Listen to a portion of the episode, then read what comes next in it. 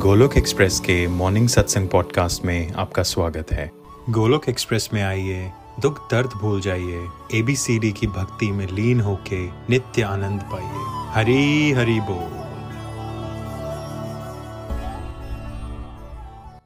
जय श्री कृष्ण चैतन्य प्रभु नित्यानंदा, श्री अद्वैत गदाधार, श्रीवासरी गौर भक्त वृंदा हरे कृष्ण हरे कृष्ण कृष्ण कृष्ण, हरे हरे।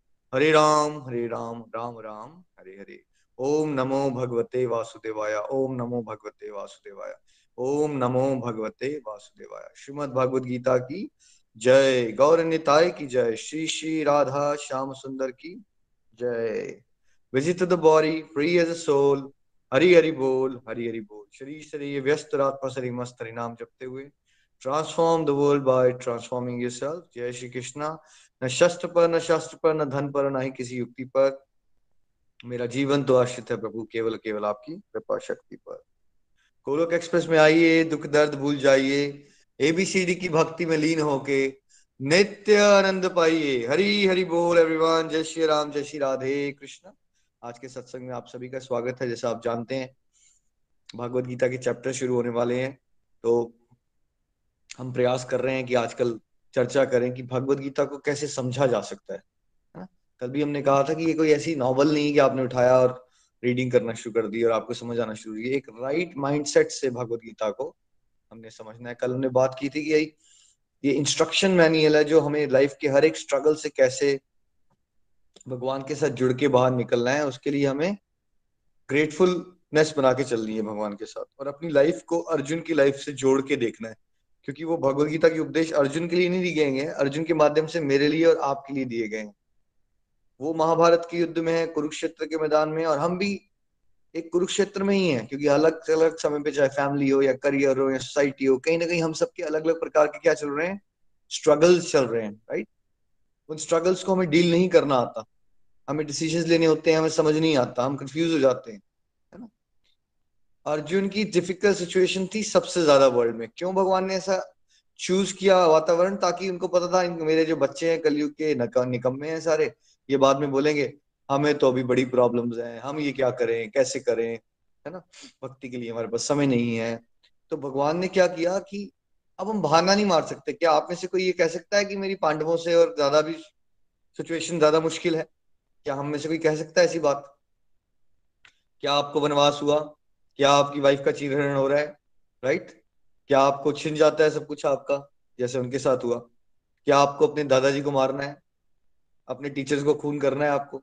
कोई ऐसी सिचुएशन नहीं है आपकी आसपास। तो अगर अर्जुन की इतनी मुश्किल सिचुएशन में हाई लेवल के प्रेशर में, जिसको मैं और आप इमेजिन ही नहीं कर सकते, अगर उसने भगवान की शरण ले ली और भगवान की शरण से उसके अंदर उत्साह आ गया मोटिवेशन आ गई, वो वो डिप्रेशन में चला गया था, वो बाहर निकल गया और उसके बाद क्या किया उसने? भगवा कपड़े पहन के वो जंगलों में चला गया राम राम करने के लिए, या फिर उसने शस्त्र उठा लिए और भगवान की गाइडेंस में उसने अपने युद्ध को लड़ा।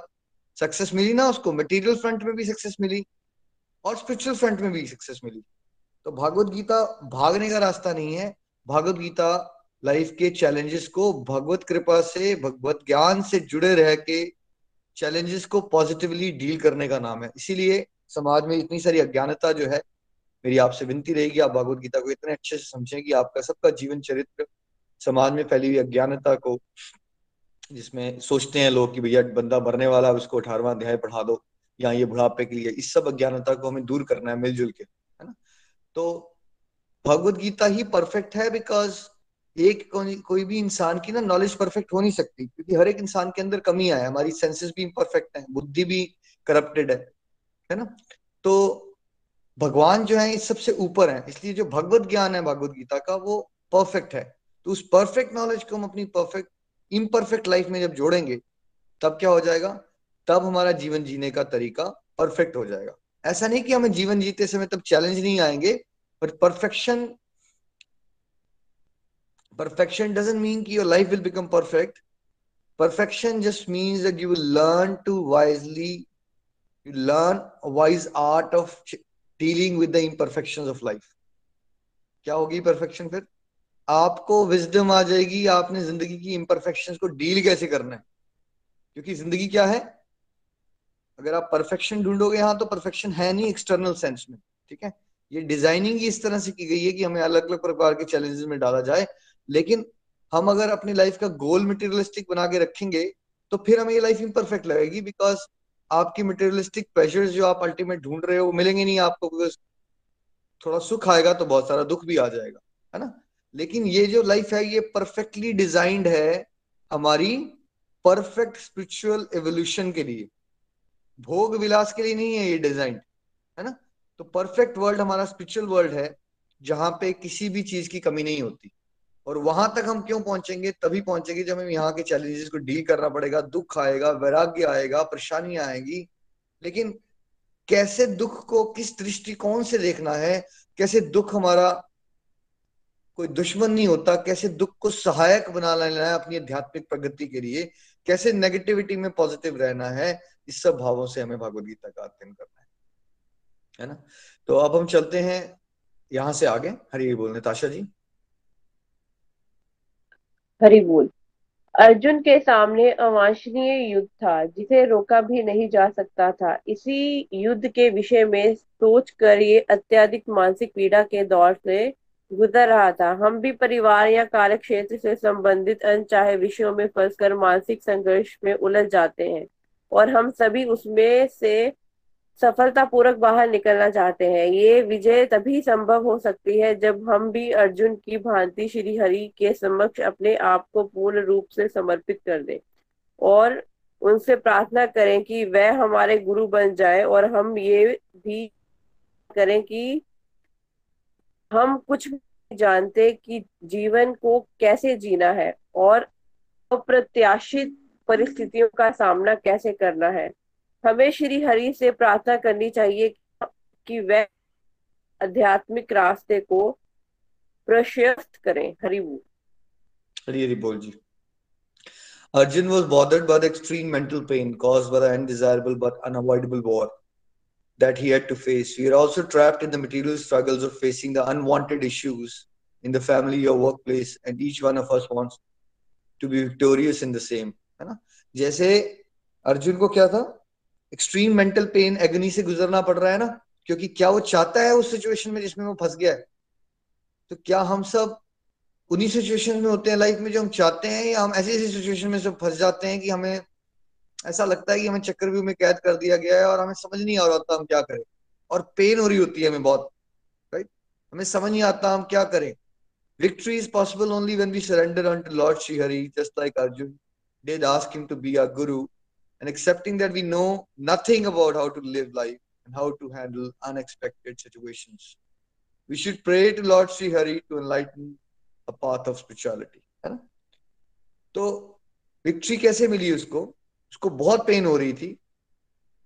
उसको मेंटल लेवल पे इतनी ज़्यादा पेन हो रही। उसको विक्ट्री ऐसे ही मिली जब उसने शरणागति के बारे में सोचा और आपका अगला क्वेश्चन आता है, भाई, हम कैसे पता चलेगा? हम किसकी शरण में जाएँ? भाई, आप भगवान की शरण में जाओ ना। आप भगवान से प्रेयर्स करो। चैत्य गुरु हैं, परमात्मा रूप में हमारे अंदर है। आप भगवान को बोलो, प्रभु, मुझे कुछ नहीं आता। मुझे ये पता ही नहीं है कि मेरी सिचुएशंस को मैं हैंडल कैसे करूँ इन सिचुएशंस में। आपने अगर डाला है प्रभु तो अब आप कोई तरीका भी बताओ ना कि सिचुएशंस को डील कैसे करना है। जब ये आप भाव बना लेते हो ना प्रभु के साथ तो आप वो कंट्रोलर नहीं बनते कि मैं ऐसा हूँ मैं क्या करूँ। जितना कंट्रोलर का भाव होगा, उतना आप फ्रस्ट्रेटेड रहोगे। जितना आप झुकते जाओगे, प्रभु के आगे झुकते जाओगे उतना उतना भगवान की गाइडेंस मिलना शुरू हो जाती है आपको, है ना? कोई इंडिविजुअल ऐसी बात कर देगा जो, जिससे आपको आइडिया मिल जाएगा अच्छा सिचुएशन ये करना चाहिए। कभी सत्संग लगा रहे होगे तो सत्संग सुनते सुनते आपके कुछ कोई प्रश्न जो आपको बड़ा देर से बॉदर कर रहा है, उसका आंसर दे देंगे भगवान आपको। किसी दिन आप सो गए प्रॉब्लम चल रही थी, लेकिन आप भगवान से प्रेयर्स कर रहे थे, और सपने में आपको कोई प्रॉब्लम का सोल्यूशन मिल जाएगा। किसी दिन आप सो के उठोगे तो आपको लगेगा, लेकिन हाँ इस सिचुएशन को मैं से भी तो डील कर सकता हूँ। ऐसा ऐसा होगा आपके साथ। तो आपकी प्रेयर सुनी जाती हैं, आपको वो झुक के चलना है, क्योंकि ये लाइफ में मटेरियल पेन में बहुत पेन आती है अलग अलग प्रकार से। फंस जाता है इंसान, उसको समझ नहीं आता वो क्या करे। यू नो तो फॉर एग्ज़ाम्पल मान लीजिए किसी की, लड़की की शादी हुई, लेकिन उसके घर का वातावरण उसको बहुत नेगेटिव लगता है, उसको ऐसा ट्रोमाटाइज फील करती है वो, ठीक है? लेकिन उसके माँ बाप ने उसको कहा है कि भाई तुमने अब शादी कर ली है, तुम्हें वहीं रहना है।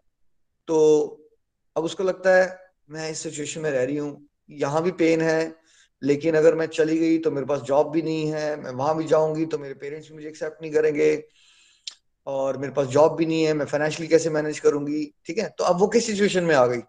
क्या वो चाहती थी कि वो शादी करके ऐसी सिचुएशन में आए जहाँ पे उसको पेन मिले? या वो ये चाहती थी कि उसको शादी करने के प्लेजर मिले? क्या चाहती थी वो। चाहती तो कोई इंसान ऐसा है जो पेन चाहता है। आप में से कोई ऐसा इंसान जो दुख चाहता है, दर्द चाहता है। चाहता तो कोई नहीं है।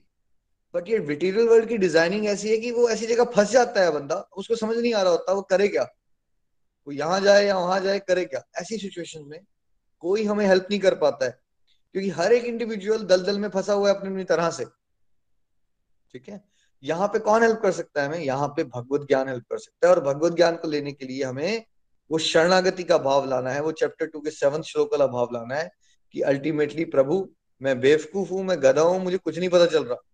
और वो जो हम एडमेंट रहते हैं ना, ऐसा ही होना चाहिए मेरे साथ, उसको छोड़ दीजिए। आपको नहीं पता, मुझे नहीं पता हमारे साथ क्या होना चाहिए कैसे होना चाहिए। भगवान, आपको पता है मेरे लिए सही क्या है, आप मुझे गाइड करो। ये वाला ये वाला जो भाव है, ये मेंटेन करके चलना है। हरी बोल हरी बोल हम भगवान श्री कृष्ण से भगवत गीता के माध्यम से मार्गदर्शन प्राप्त कर सकते हैं, परंतु इस अत्यंत महत्वपूर्ण वैदिक शास्त्र को समझने के लिए हमें अपने आप को विनम्र और भगवान के प्रति सम्मान के साथ खुद को सबसे बड़ी सीख के लिए तैयार करना होगा। हरिपुर हरी देखिए, हम वर्ल्ड लाइफ में अलग अलग प्रकार की अचीवमेंट्स कर चुके हैं। हो सकता है आप में से कोई आई ऑफिसर हो हो सकता है आप जज बन गए हैं। हो सकता है आप मिनिस्टर बन गए हो राइट आपने बहुत कुछ अलग अलग तरह से अचीव किया होगा। लेकिन जब आप भगवत ज्ञान लेने के लिए आए हो तो आपको क्या कर लेना है? आपको ये सोचना है कि आप बहुत बड़े अचीवर हो या आपको सोचना है कि आप कुछ नहीं हो राइट अगर आप कुछ सोच के आओगे ना कि आप बड़े सुंदर हो, आप बड़े अमीर हो, अंदर वो हमने ग्रंथियाँ बना रखी हैं अपनी तो होगा क्या कि भगवान बोलेंगे, बेटा, तू बहुत कुछ समझता है अपने आप को तो डिजर्व नहीं करता अभी। सबसे इंपॉर्टेंट क्राइटेरिया ये नहीं है कि आप कितने बुद्धिमान हो। सबसे इंपॉर्टेंट क्राइटेरिया है कि आपके अंदर कितनी विनम्रता है और आप प्रभु को और स्पिरिचुअल गाइड को कितना रिस्पेक्ट देते हैं। क्योंकि स्पिरिचुअल गाइड भगवान का रिप्रेजेंटेटिव होता है। जितनी रिस्पेक्ट बढ़ती जाएगी आप, उतना क्या होगा? विनम्रता बढ़ जाएगी। ये भगवत गीता की बातें, भगवत कृपा से इतनी सरलता से समझ आना शुरू हो जाएँगे आप। आपको ये सोचना कि मुझे कुछ आता ही नहीं है। ऐसे फीलिंग में चलो, जैसे स्कूल में हमने नर्सरी में एडमिशन ली थी। आप में से बहुत सारे लोग अभी दस बार भी भगवत गीता पढ़ चुके हैं। तब भी क्या हम ये वाला भाव मेंटेन करके चले या हम सोचे, नहीं नहीं, मुझे तो आता है। तब भी आप अगर दस बार कर चुके हो, बीस बार कर चुके हो, पचास बार कर चुके हो, ये सोचो, नहीं, मुझे कुछ नहीं आता प्रभु। क्योंकि अगर आप झोली खाली रखे होगे तो तब बरसात होगी कृपा की, है ना? अगर आप सोचो कि मेरे को कुछ पता है तो गड़बड़ हो जाएगी। आप सोचो, मुझे कुछ नहीं आता। और ये सच भी है। जो भगवान का अनंत ज्ञान है, अगर भगवत कृपा से आपको कोई एक आधा मोती मिल भी गया है, तब आपको क्या सोचना चाहिए कि मुझे बहुत कुछ आ गया है आपको याद रखना चाहिए कि, चलो ये तो कृपा से एक मोती मिला, पर अभी तो अरबों करोड़ों मोती हैं जो मेरे पास नहीं है तो मेरे पास कुछ नहीं है। ये वाला भाव मेंटेन करके चलना है और तर्क वितर्क से बचना है और समय समय पे भगवान की अलग अलग लीलाएँ होती हैं, उस पर क्वेश्चनिंग नहीं उठानी। ऐसा क्यों किया था भगवान ने, वैसा क्यों किया था? रिस्पेक्ट फिर आप क्या होता है ना रिस्पेक्ट जो है ना भगवान की एक बनी रहनी चाहिए कि भगवान यहाँ पे हम अपने कंडक्ट को इम्प्रूव करना सीख के आए हैं, सीखने आए हैं। कैसे हम लाइफ में डिसीज़न लें, ये सीखने आए हैं। हम यहाँ पे भगवान को कैसे जीना चाहिए था, क्या ये बताने आए हैं? कि भगवान को ऐसा नहीं करना चाहिए था, बाली को छुप के मार दिया, भगवान को वैसा नहीं करनी, भाई आप भगवान को बताने के लिए नहीं आए हो प्लीज़ अंडरस्टैंड दिस और ये 99 परसेंट नवसादा गड़बड़ कर देते हैं। हम भगवान को ही चैलेंज मारना शुरू कर देते हैं। क्योंकि पता, समझ नहीं होती हमें राइट जजमेंटल बिहेवियर है ना हमारा क्रिटिसाइज करने का इतना ज़्यादा नेचर हो गया कि हम भगवान को और गुरु को भी नहीं छोड़ते फिर। इन्होंने ऐसे बात क्यों की? ऐसे नहीं करना चाहिए था। उन्होंने वैसे किया भगवान ने ऐसा क्यों किया? ये भगवान ने ऐसे किया और वैसे किया, वो छोड़ दीजिए, वो आपका डिपार्टमेंट नहीं है। स्कूल में जब कोई नर्सरी में एडमिशन लेता है तो क्या उसको प्रिंसिपल के कंडक्ट के ऊपर डिस्कशन करनी चाहिए या स्कूल में उसको एबीसीडी सिखाया जा रहा है, उस पर ध्यान देना चाहिए? ध्यान कहाँ जाना चाहिए मेरा और आपका? एबीसीडी पे ध्यान दीजिए। जो आपको सिखाया जा रहा है फोकस उस पर रखिए। और मेरी और आपकी बुद्धि से इतना परे है भगवान का टॉपिक कि भगवान क्या करते हैं, उनकी लीलाएँ क्या हैं, उन्होंने किस समय पे क्या एक्शन लिया, उन्होंने क्यों सोलह हज़ार रानियाँ बना ली ये बहुत सारी बातें आती है आपके मन उसको डिलीट मार दो इग्नोर कर दो। डिलीट नहीं भी हो रही तो इग्नोर करो, आएँगी। But that's not part of our journey है ना? ये हमारा रोल नहीं है कि हम किसी को भी जज करें और ऑफकोर्स ये हमारा ना क्षेत्र है, ना हमारी वो क्या है, ना हमारी वैसी शक्ति है कि हम भगवान के बारे में जान पाए। तो हमें भगवान की लीलाओं पे कैरेक्टर पे क्वेश्चन नहीं उठाने हैं, नहीं तो भगवान की कृपा बरसना बंद हो जाएगी, ठीक है? आपको सामाजिक जीवन में भी किसी से कोई फेवर लेना है तो क्या आप उसके ऊपर उंगलियाँ उठाओगे तो फेवर मिलेगा या नहीं मिलेगा? क्या होगा? उस पर्सन से फेवर लेना चाहते हो और उसी पर्सन के ऊपर आप उंगलियाँ उठाना शुरू कर दोगे? कॉमन सेंस लगाइए ना। तो आपको ये मानना है कि भाई हम सीमित हैं, प्रभु असीमित है हमें प्रभु के बारे में, प्रभु ने जो हमें ज्ञान दिया है, उसके बारे में मनन करके ताकि हम कैसे अपने जीवन में उतारें, ये तो बात कर रही है। लेकिन प्रभु ने एक पर्टिकुलर लीला में ऐसा क्यों किया था, वैसा क्यों किया था, इस बारे में ना बात करनी है, ना सोचना है। और आता है, उसको इग्नोर कर दो। तब रिस्पेक्ट बनी रहेगी भगवान की। और विनम्रता से आगे बढ़ना है। यही वो तो तत्व है जिसको आप पकड़ लेंगे तो भगवत ज्ञान को समझना, भगवत कृपा से बहुत आसान हो जाएगा। हरी बोल, हरि बोल। भगवत गीता के अधिकतर श्लोक आध्यात्मिक आध्यात्मिकता के मार्ग में पूर्णता सिद्ध होने की बात करते हैं, परंतु इसका ये अर्थ नहीं है कि हम इस एक एक दिन में ही इस पूर्णता को प्राप्त कर लेंगे। हमें बिल्कुल भी भयभीत नहीं होना है। वरन हम, हमें अपने आध्यात्मिक गुरु के मार्गदर्शन में छोटे छोटे कदम इस पूर्णता को प्राप्त करने की दिशा में बढ़ाने हैं।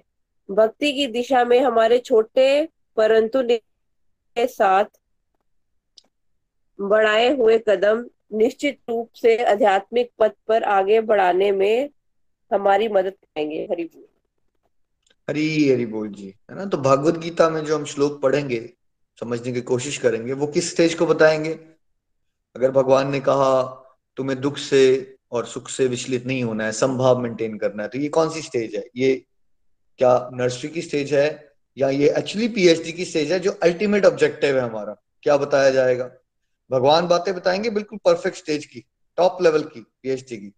अब एक नवसाधक क्या होता है, वो पैनिक हो जाता है। नहीं नहीं नहीं ये तो थ्योरी है, ये तो हो नहीं सकता, ये पॉसिबल ही नहीं राइट है ना? और वो डर जाता है और उसको लगता है यार ये ज्ञान ना थ्योरी है, ये प्रैक्टिकल कभी हो नहीं पाएगा, इसलिए मैं करता ही नहीं है। ना? देखिए, भगवान तो आइडियल बातें हमें बताएँगे, लेकिन हम वहाँ पहुँच सकते हैं, इस पर विश्वास हमें रखना है। कैसे? स्पिरिचुअल गाइड के बताए गए जो आपको पुड़िया दी जाती है, छोटी छोटी छोटी, जैसे छोटा बच्चा है। अब आपको लगता है उसको खाना खिलाना है बट आप पूरी की पूरी रोटी उठाते हो और उसके मुँह में घुसा देते हो या उसको छोटी छोटी छोटी गराइयाँ तोड़ते हो, उसको दाल में डुबोते हो, दही के साथ लगाते हो, फिर खिलाते हो? क्या करते हो? खाना तो खिलाना है आपने उसको बट आप पूरी की पूरी प्लेट उठा के थोड़ी उसके मुँह में डाल देते हो। वैसे ही माँ को जैसे पता होता है कि बच्चे के हिसाब से थोड़ा थोड़ा दो उसको वैसे ही एक जो गुरु होता है स्पिरिचुअल गाइड होता है, उसको नॉलेज होती है कि किस तरह से सिस्टमेटिकली थोड़ा थोड़ा थोड़ा उसको दिया जाए भक्त को डोज थोड़ी थोड़ी मिलती रहे, ताकि वो उसको पचा पाए। और पचाना क्या हुआ आपके लिए? आपने पूरा आइडियल लेवल पे सोचना नहीं शुरू कर देना है, मैं वहाँ कैसे पहुंचू?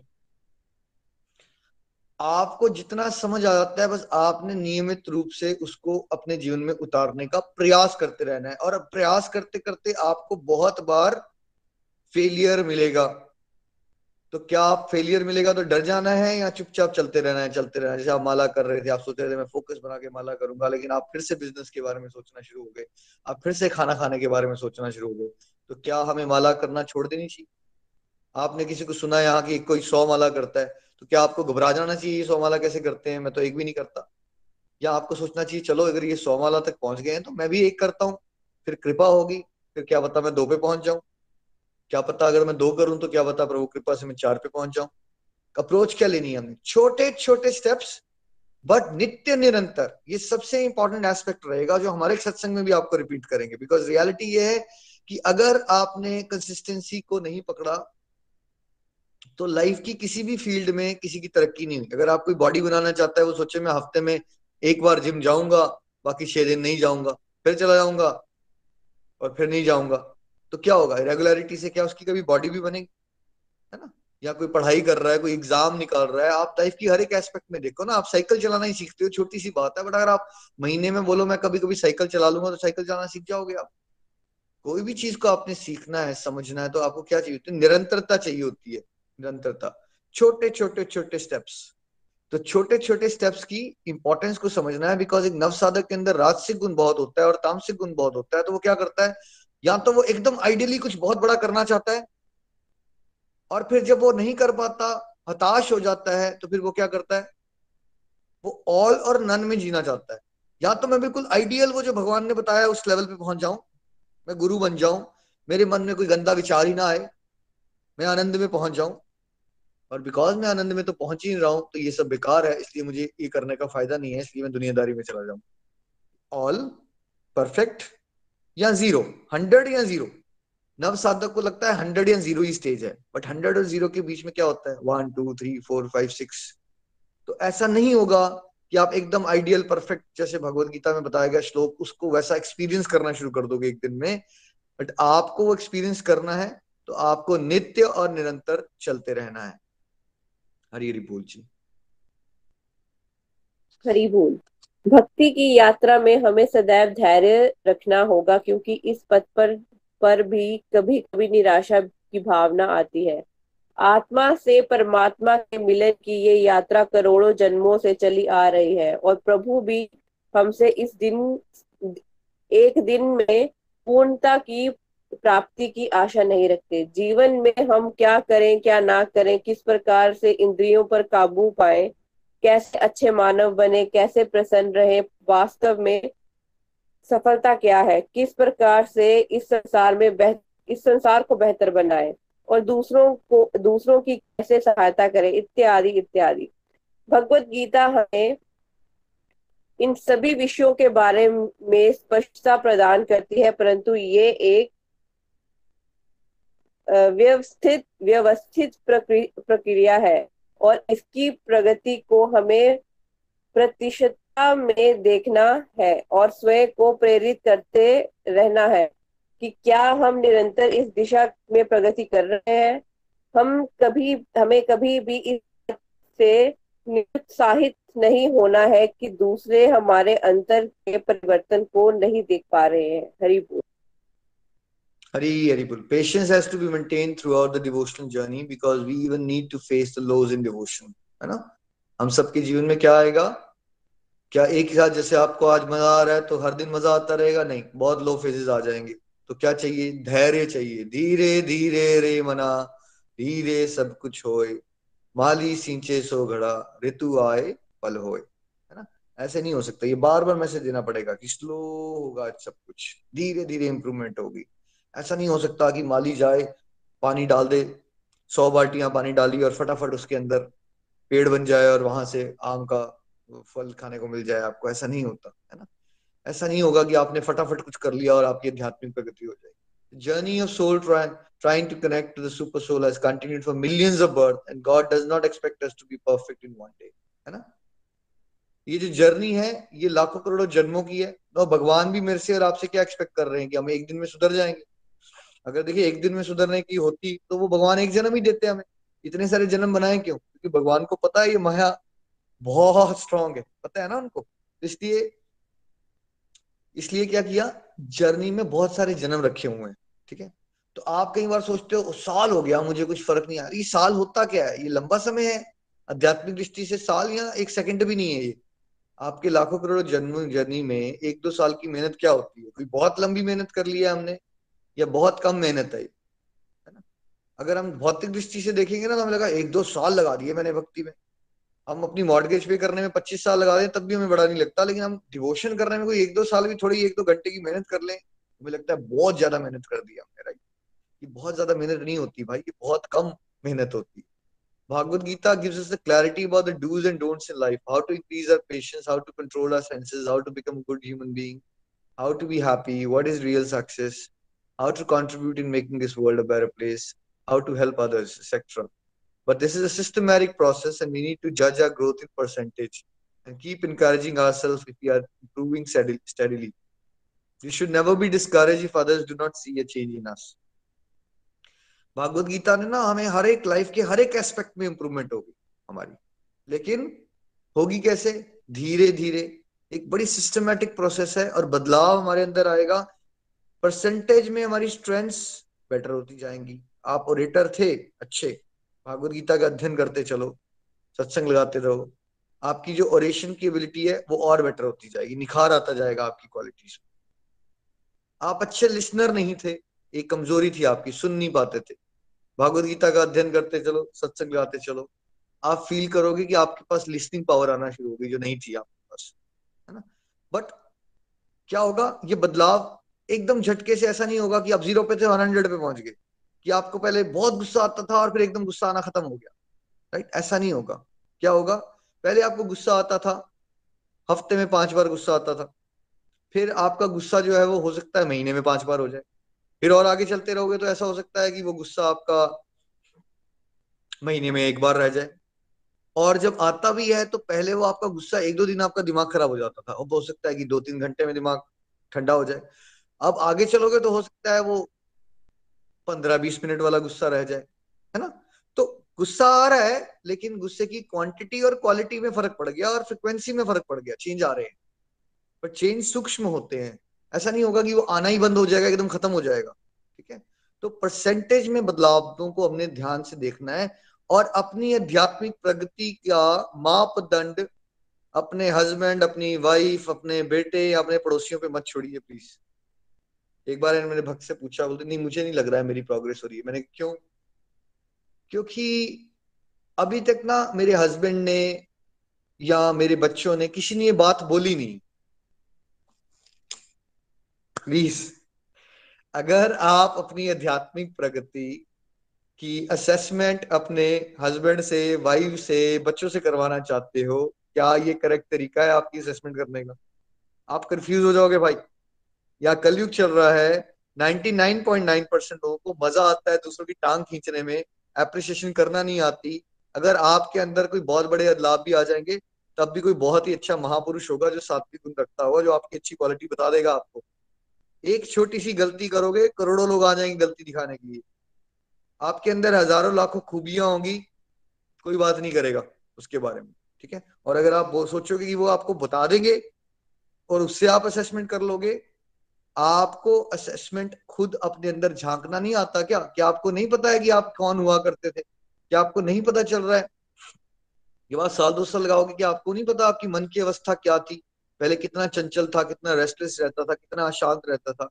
अब कितना शांति का? क्या आपको ये जो आदत पड़ी हुई है हमें किसी और से, हमें स्टैंप पेपर में क्यों लिखवाना है कि हम इम्प्रूव हो रहे हैं नहीं हो रहे? इस अटैचमेंट को त्याग दीजिए। समाज कैरेक्टरलेस लोगों से भरा हुआ है। हमें कैरेक्टरलेस लोगों से करेक्टर सर्टिफिकेट नहीं लेना है। We should not keep waiting कि जब समाज में मेरे रिश्तेदार मुझे बताएँगे कि मैं सुधर गया हूँ, भक्ति के रास्ते में अच्छा चल रहा हूँ, तब मुझे मान लेना चाहिए मैं अच्छा चल रहा हूँ। स्पिरिचुअल गाइड ने आपको फीडबैक दिया, वो अलग बात है। या तो आपका स्पिरिचुअल गाइड आपको बताएगा, या आपकी इंटरनल डिवाइन एक्सपीरियंसेस की जर्नी अंदर से, क्या अनुभूतियाँ हो रही हैं आपको, वो आपके लिए प्रमाण है। लोग क्या कहते हैं आपके बारे में? लोग तो भगवान को भी गालियाँ देते हैं भाई। ठीक है तो क्या भगवान भगवान है या नहीं है? बिकॉज़ लोग गालियाँ देते हैं। शिशुपाल ने भगवान को खड़े हुए भरी सभा में गालियाँ दी। तो क्या वो भगवान थे या नहीं थे? बिकॉज़ वो शिशुपाल गालियाँ दे रहा था। भगवान तो थे ना। दुर्योधन ने भगवान को बद्दी बनाने की कोशिश की। है ना? भरी सभा में कहा, ये मुझे पखंडी लगता है कोई ड्रामेबाज है, इसको कैसा करो, जेल में डाल दो। राइट तो भगवान तो भगवान ही रहते हैं ना। इसलिए अपनी भक्ति का असेसमेंट लोगों से मत करवाने के चक्कर में पड़िए, नहीं तो आप फ्रस्ट्रेटेड रहोगे लाइफ लॉन्ग है ना? नेक्स्ट प्लीज़ हरि बोल। भगवत गीता को समझकर अपने जीवन की वास्तविक परिस्थितियों में इस इस, इससे प्राप्त शिक्षाओं की भली भांति लागू करने में और साथ ही साथ हमारी आध्यात्मिक प्रगति को बढ़ाने में भी प्रभु से प्रार्थना बहुत अधम भूमिका निभाती है। हमें सदैव भगवान से प्रार्थना करने करते रहना चाहिए कि वह हमारे सच्चे आध्यात्मिक गुरु से मिला दें। ये ठीक ही कहा गया है कि जब शा, शा, शा, एक छात्र तैयार हो तो शिक्षक अपने आप प्रकट हो जाता है। हमें अपनी साधना को माला जाप और भगवत गीता पढ़ने से आरंभ कर देना चाहिए। ये कार्य हमें शुद्ध बनाएगा और जैसे ही हमारी शुद्धता बढ़ेगी, भगवान स्वयं ही हमें ज़रूरी मार्गदर्शन प्रदान करवाने में सहयोग करेंगे। ये हमें भक्ति के मार्ग में आगे बढ़ाएँगे और साथ ही साथ हमारे जीवन में सकारात्मकता और स्थिरता लाएँगे और स्वयं ही बदलने, बदलते हुए हम समाज के अंतर बदलाव लाने में योगदान भी दे सकते हैं। हरी हरी हरी बोल, हरी हरी बोल, है ना? इस पूरी जर्नी में आपको कदम कदम पे रुक के भगवान से हमेशा प्रार्थना करते रहना है कि प्रभु, मैं कुछ भी नहीं हूँ प्लीज़ मेरी हेल्प करो, मेरी बुद्धि में विराजमान हो जाओ। भगवान, मैं ये बातें आपकी समझना चाहता हूँ, मैं आपसे प्यार करना चाहता हूँ, मैं अपनी लाइफ को ट्रांसफॉर्म करना चाहता हूँ बट मैं योग्य नहीं हूँ प्रभु। आप मेरी हेल्प करोगे, आप मुझे ऐसे कोई स्पिरिचुअल गाइड से मिला दो, जो मेरी हेल्प करे, है ना? जो मेरी हेल्प करे बातों को समझने में, क्योंकि मेरी बुद्धि तो मंद है। जब आप प्रेयर्स करते रहते हो केयर करते रहते हो तो when student is ready teacher will appear भगवान की जब विशेष कृपा होती है, वो तब होती है जब उनको भी लगता है कि आपके अंदर डेस्परेशन है प्रभु से मिलने की।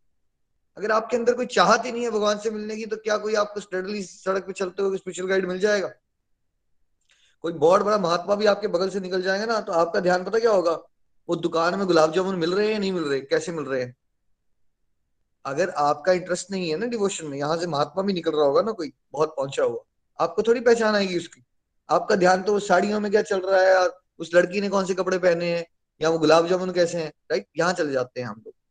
तो जब आपके अंदर वो डीप डिज़ायर होती है उसे मिलने की, वो प्रभु उस डिज़ायर को पढ़ते हैं, अगर वो प्योरिटी नहीं होगी तब तक क्या करना चाहिए हमें, है ना?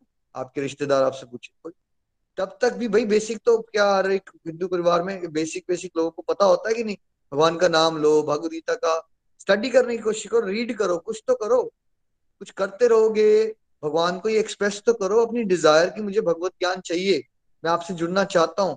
जब आप स्ट्रॉन्ग प्रेयर्स करते हो तो फिर भगवान की विशेष कृपा होती है और आपके जीवन में एक स्पिरिचुअल गाइड का आगमन होगा। वो स्पिरिचुअल गाइड क्या करेगा? आपको जो आपको बड़ी मुश्किल बातें लग रही थी, उसको बड़ी सरलता से आपके सामने आ जाएगी।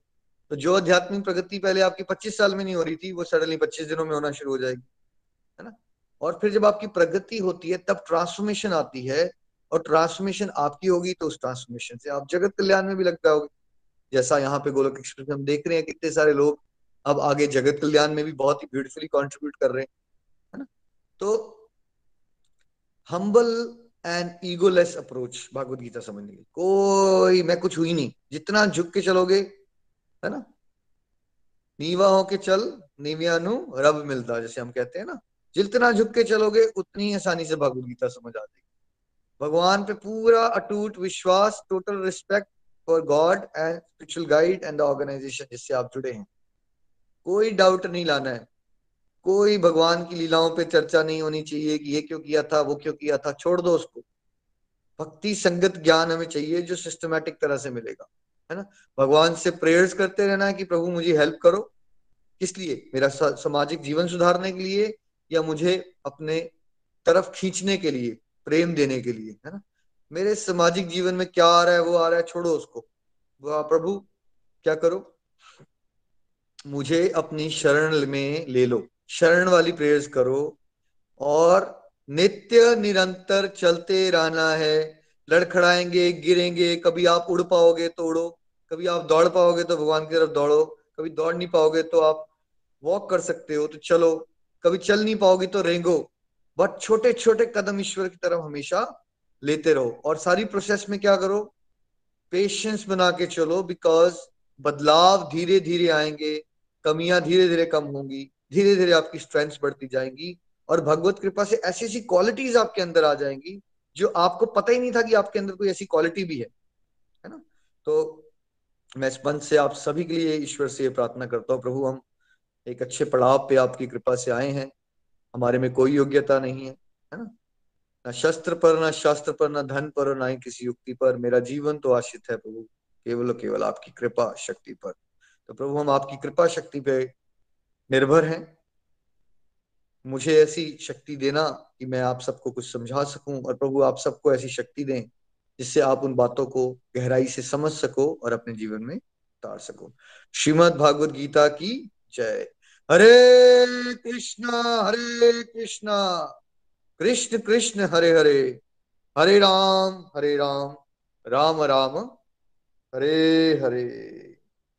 हरि हरि बोल। Nitin ji please continue Hare Krishna Hare Krishna Krishna Krishna, Hare Hare. Hare Ram Hare Ram Ram Ram, Hare Hare. Thank you so much Nikhil ji आज का सत्संग भी बहुत अच्छा रहा। और भगवत गीता को हम कैसे समझें, कैसे समझ सकते हैं, उस पर आज आपने और विस्तृत चर्चा की है। कल के टॉपिक को कंटिन्यू करते हुए। आज दो तीन पॉइंट्स आपने और यहाँ पे मेंशन किए हैं, जिसको अगर हम सब ध्यान में रखें तो हम भगवत गीता को बहुत अच्छी तरह से समझ पाएँगे। भगवान श्री हरि की कृपा से मानव जीवन मिल गया। उन्हीं की कृपा से हमें ये प्लेटफॉर्म मिल चुका है, जहाँ पर घर बैठे हुए टेक्नोलॉजी के माध्यम से अपने अपने कंफर्ट जोन में हमें ये दिव्य ज्ञान सुनने और समझने के लिए मिल रहा है। अब इस असीम कृपा हो जाने के बाद हम लोगों का क्या रोल होना चाहिए? हम लोगों का रोल क्या होना चाहिए वो पिछले कल और आज की चर्चा से आपको क्लियर हो रहा है कि अगर ये स्टेप्स आप ले लेते हो, इस तरह से अगर आप भगवत गीता को सुनने और समझने का प्रयास करते हो तो डेफिनेटली आप एलिजिबल हो जाएँगे भगवान के इस दिव्य ज्ञान को ग्रहण करने के लिए, अपने अंदर उसे रचाने और बसाने के लिए और फिर अच्छी तरह से उसको इम्प्लीमेंट करने के लिए। अगर क्विकली मैं समराइज करूँ, जो आज निखिल जी ने पॉइंट्स मेंशन किए हैं, कल को कंटिन्यू करते हुए, उसमें जो सबसे इंपॉर्टेंट पॉइंट निकल के आ रहा है, वो धैर्य का है पेशेंस का है। पेशेंस बहुत ज़्यादा इंपॉर्टेंट है फ्रेंड्स देखिए मटेरियल वर्ल्ड में हम कितने पेशेंस रखते हैं। फॉर एग्ज़ाम्पल एक बच्चे को हम स्कूल में डालते हैं। एक बच्चे को स्कूल में डालते हैं। तो उसकी एजुकेशन कब स्टार्ट हो जाती है? एजुकेशन उसकी स्टार्ट हो जाती है थ्री इयर्स से। वगैरह में भी डाल देते हैं। चलो एटलीस्ट बैठना बैठना तो सीखेगा बच्चा। वहाँ से स्टार्ट करके वो एल के जी यू के जी और फिर फ़र्स्ट से लेकर टेंथ टेंथ से फिर ट्वेल्थ ट्वेल्थ के बाद उसकी ग्रेजुएशन ग्रेजुएशन के बाद कोई उसका प्रोफेशनल कोर्स ऐसे ऐसे करते एक बच्चे की, उसी बच्चे की एज जो है वो ट्वेंटी टू ट्वेंटी थ्री हो जाती है। लेकिन अभी तक उसने कुछ अर्न करना शुरू नहीं किया। ट्वेंटी थ्री ट्वेंटी फोर की एज में भी हम कोशिश करते हैं कि वो कोई और एक्स्ट्रा कोर्सेज कर लें, कोई पीएचडी कर ले या कोई एमबीए कर ले। अगर डॉक्टर है तो वो फिर एमडी कर ले। तो और तीन चार साल की पढ़ाई की तरफ़ हम जाने का प्रयास करते हैं। तो ये एवरेज माना जाता है यार, छब्बीस, सत्ताईस, अट्ठाईस साल की उम्र तक अगर कोई नहीं भी अर्न कर रहा तो कोई बात नहीं। ठीक है भैया, अभी हमारा बच्चा पढ़ रहा है। उसके बाद वो फिर किसी जॉब में जाता है और उस जॉब में भी हमें कोई जल्दबाजी नहीं होती कि हमें कोई बड़े पैसे ही मिल जाएँगे। वहाँ भी हम रीजनेबली थोड़ा सा धैर्य रखते हैं कि ठीक है चार पाँच साल भाई कोई प्रोफेशन में लगा लेगा, तब इसकी सैलरीज जो है बढ़ जाएँगी। तो जहाँ तक मटेरियल वर्ल्ड की पेशेंस की बात है तो फिर मटेरियल एजुकेशन को पाने के लिए हम लोग 25 से 30 साल वेट भी करते हैं और ये भी मान के चलते हैं कि इस दौरान अभी हमें सैलरीज नहीं मिलेंगी, अभी हमें पैसे नहीं मिलेंगे। ठीक है? कोई जल्दबाजी नहीं है वहाँ पे।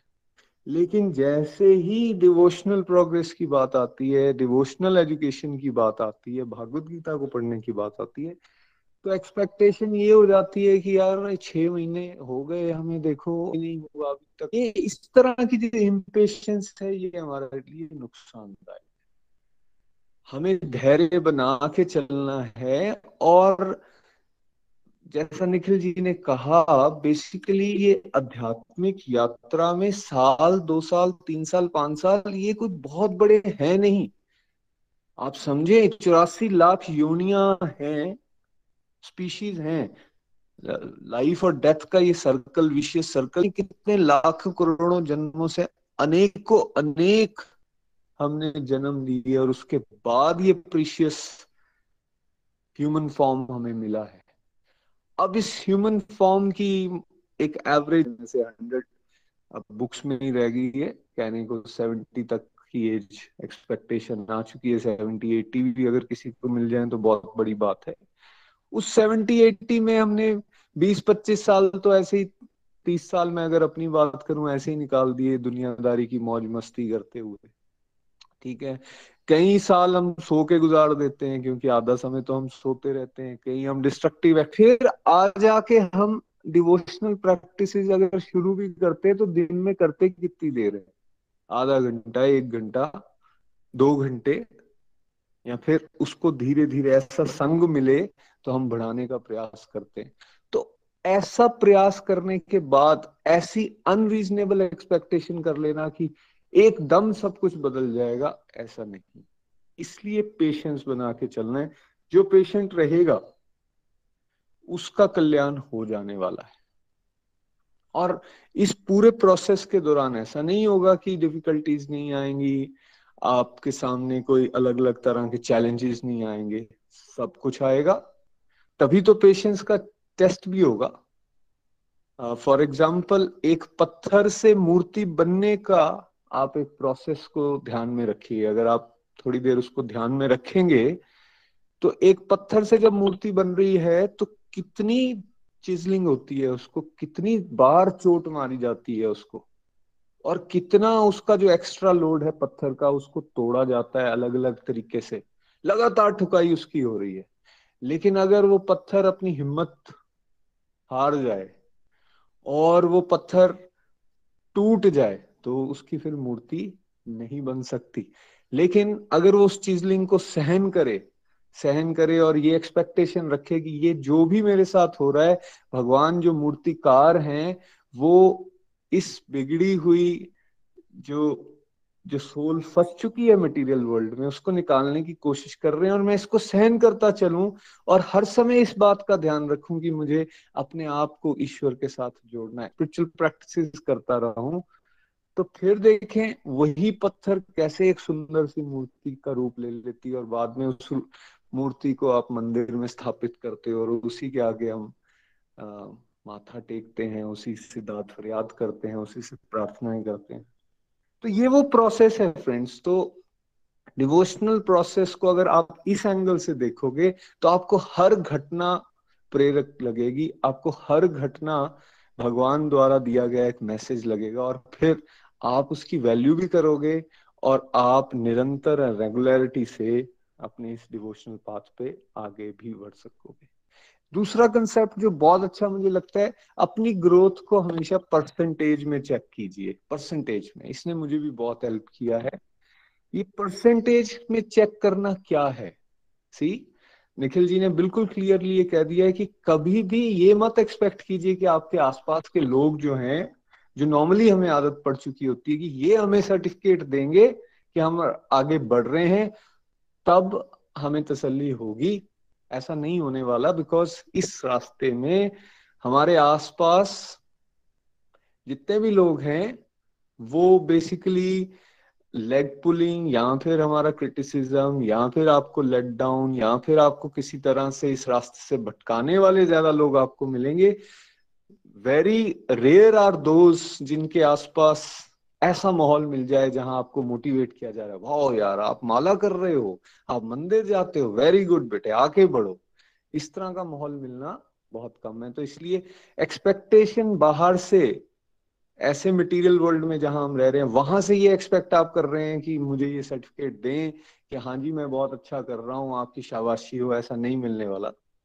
इसलिए इस परसेंटेज के कंसेप्ट को समझना बहुत ज़रूरी है बिकॉज़ ये एक तरह से आपके लिए रोड मैप का काम करेगा आपके लिए। जिस तरह से आजकल हम सफ़र करते हैं ना तो हम वो गूगल पे मैप्स ऑन कर लेते हैं। तो उस उस तरह का काम आपके लिए सेल ये जो आप अपने आप को परसेंटेज में चेक करोगे, वो करेगा और आप कभी भी विचलित नहीं होंगे। अब ये कंसेप्ट कैसे समझना है? भाई, हमेशा याद रखें ना कि किस समय मैं कहा था और उस समय मेरी हालत क्या थी। उस समय मेरे गुस्से का स्तर क्या था, या था, या फिर मेरे को कैसे उस समय नींद नहीं आती थी, या मैं एंजाइटी में था, या मैं डिप्रेशन में था, या फिर मेरी कौन कौन सी बुरी आदतें या डिस्ट्रक्टिव आदतें थी। और फिर मैंने साल भर, दो साल भर जब लगा लिए डिवोशन में तो क्या अब उसमें चेंजेस आए हैं? यू आर दी बेस्ट जज आपको खुद को ही तो पता चल जाएगा कि या कोई चेंजेस आए हैं या नहीं आए किसी और से क्या पूछना है? क्या आपको ये नहीं पता चलेगा आपके गुस्से के अंदर कोई गिरावट आई है या नहीं आपने कोई नई स्किल सीखी है या नहीं, या फिर कुछ ऐसी आपके अंदर से इस तरह की एक दबी हुई प्रतिभा जो थी, जो पहले आप सोचते थे, कर नहीं पा रहे थे, लेकिन आप उसको कर पा रहे हो। आपका कॉन्फिडेंस लेवल बढ़ रहा है। आप आपके आपके अंदर जो अलग अलग तरह के झाके पड़े वो टूट रहे हैं ठीक है?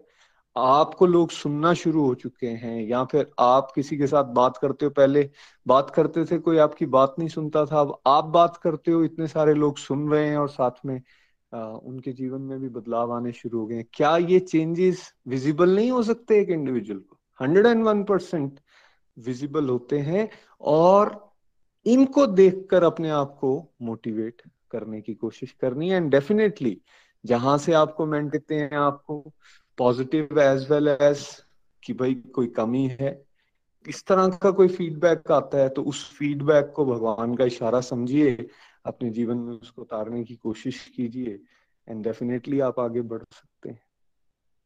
सी और अंत में प्रार्थना की बात की गई है प्रेयर्स करते रहें। प्रेयर्स बहुत पावरफुल हैं। फ्रेंड्स सबसे फास्टेस्ट वे है जिससे हम भगवान से अपनी डायरेक्ट बात कर सकते हैं।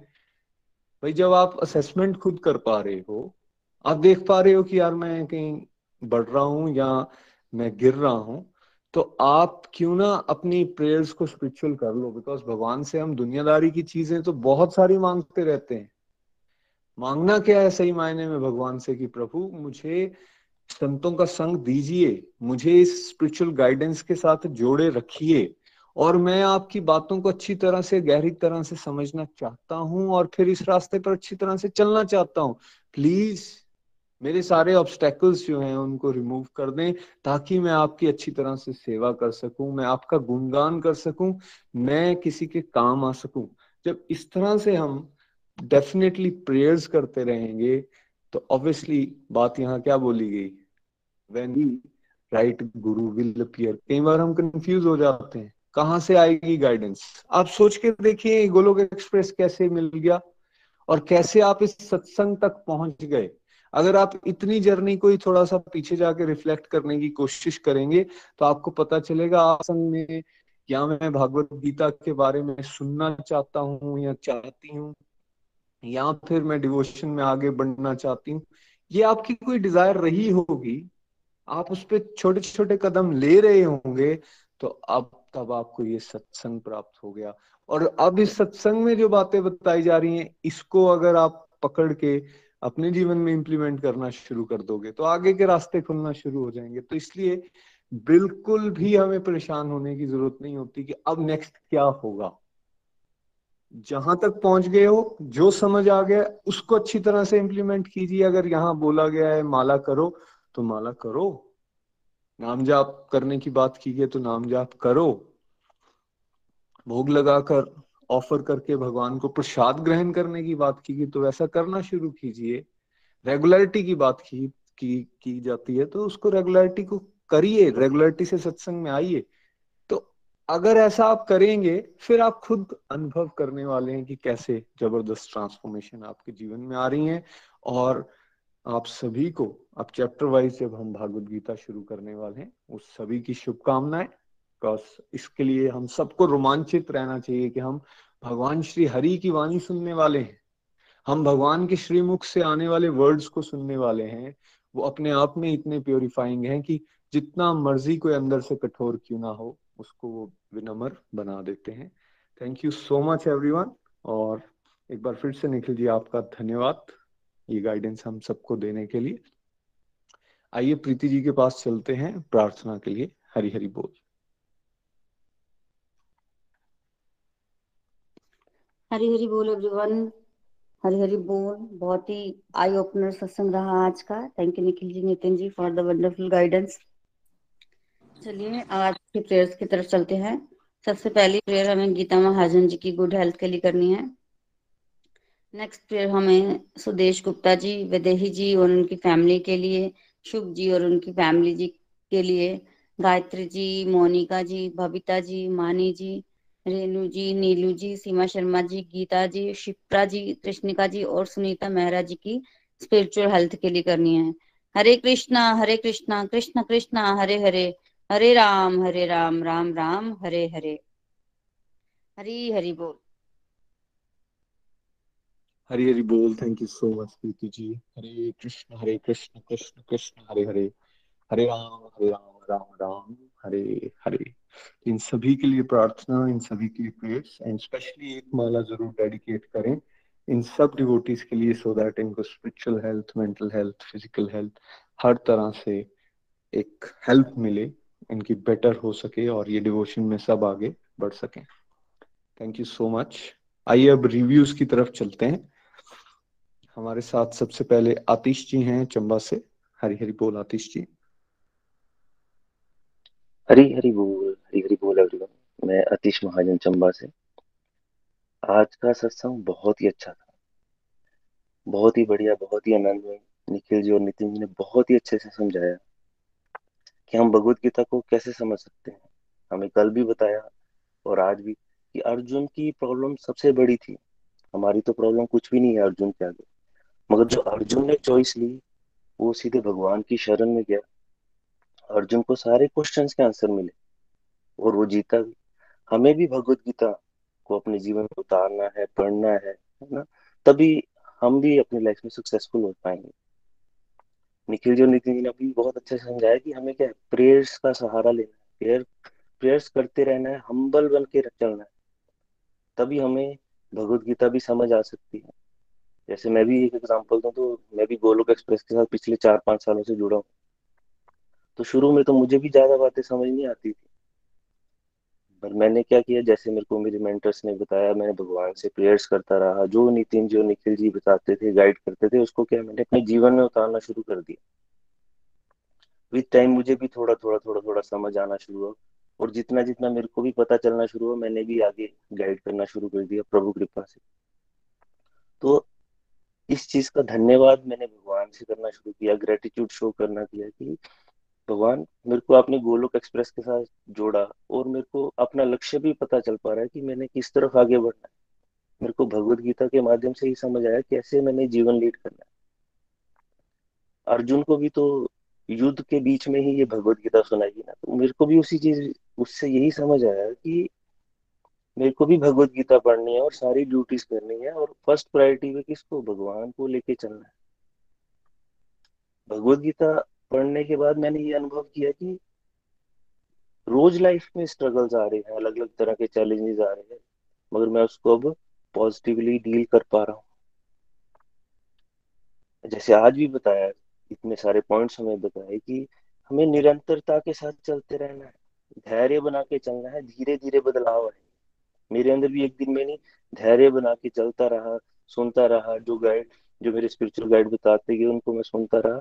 तो धीरे धीरे जो मेरे अंदर नेगेटिव चीज़ें थी, वो कम होना शुरू होगी पॉजिटिविटी वाली चीज़ें बढ़ना शुरू होगी जैसे मैं बात नहीं कर पाता था, आज प्रभु कृपा से दो चार लोगों को गाइड भी कर पाता हूँ प्रेयर्स का सहारा लिया, है ना? झुक के चलना, भगवान की शरण में रहना झोली फैला के चलना। कितना अच्छा बताया निखिल कि मैं झोली फैला के चलेंगे, तभी तो हम कुछ ग्रहण कर पाएँगे। और अपने गुरुजनों की रिस्पेक्ट करना, कोई डाउट नहीं करना, भगवान पे नहीं डाउट, अपने गुरुजनों पे। बस हमें निरंतरता के साथ चलते रहना है, तभी हमें भगवत गीता भी समझ आई thank you Golok Express thank you Nikhil ji. Thank you Nitin ji. Thank you Preeti ji.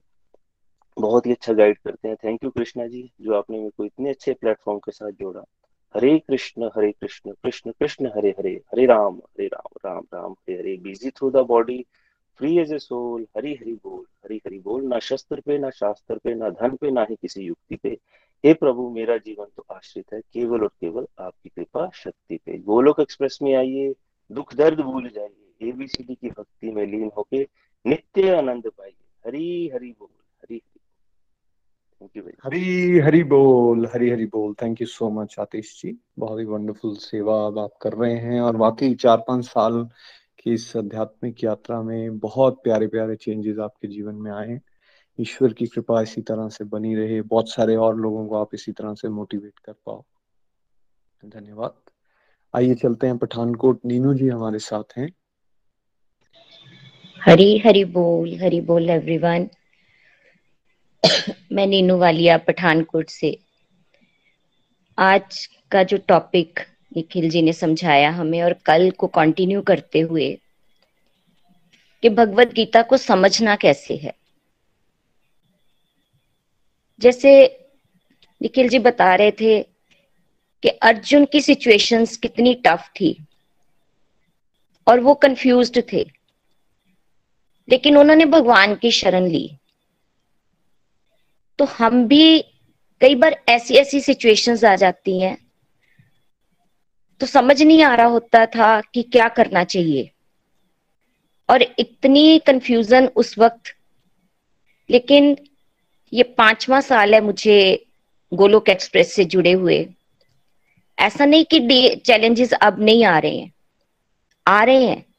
लेकिन उन, कैसे भगवान को प्रेयर्स करनी है? भगवान, आप ही हमारे रक्षक हो। आप ही कोई ना कोई रास्ता अपना हमें बताएँ। जब इस तरह से प्रेयर्स करते हैं तो वो चैलेंजेस चैलेंजेस लगते नहीं अब। जैसे निखिल जी ने बताया कि हमारी सेंसेस तो बिल्कुल सीमित हैं, बुद्धि हमारी सीमित है। लेकिन भगवत गीता हमें आर्ट ऑफ़ डीलिंग बताती है कि अपनी जो इम्परफेक्शंस ऑफ़ लाइफ हैं उनको हमने कैसे डील करना है? गोल हमारा, पहले मटेरियलिज्म होता था। वो नहीं बनाना, बल्कि अब हम क्या करते हैं, अब स्पिरिचुअल गोल बनाने शुरू किए कि भगवान, आपने देखना है कि मुझे मेरी भक्ति बढ़े, मेरा शुद्ध प्रेम बढ़े आपकी तरफ़। और दुखों को देखने का जो दृष्टिकोण है, वो धीरे धीरे बदलना शुरू हुआ। लेकिन वो जो टिप्स बताए गए आज कि हमें पेशेंस से आगे चलना है, धैर्य से चलना है। वो धैर्य कैसे आता है? जब हम सत्संग में बैठ के अपने जो मन में क्वेश्चंस चल रहे होते हैं, उनके आंसर्स हमें धीरे धीरे मिलना शुरू हो जाते हैं। भगवत ज्ञान से ही हम उन चैलेंजेस को डील कर सकते हैं। भाव हमें ये लाना है कि प्रभु, मैं मूर्ख हूँ। मेरी समझ में तो कुछ नहीं आ रहा। आप ही मेरे मार्गदर्शक बनो। और सच में अगर झोली खाली होगी तो कृपा की बरसात होगी, जो शब्द निखिल जी ने कहे हैं, कि हमारा पात्र खाली होना चाहिए। हमें पात्रता बना के चलना है, तभी उसमें जो डाली गई वस्तु होगी, वो शुद्ध रह सकती है। अगर पात्र गंदा है तो उसमें कितनी देर कोई चीज़ रह सकती है?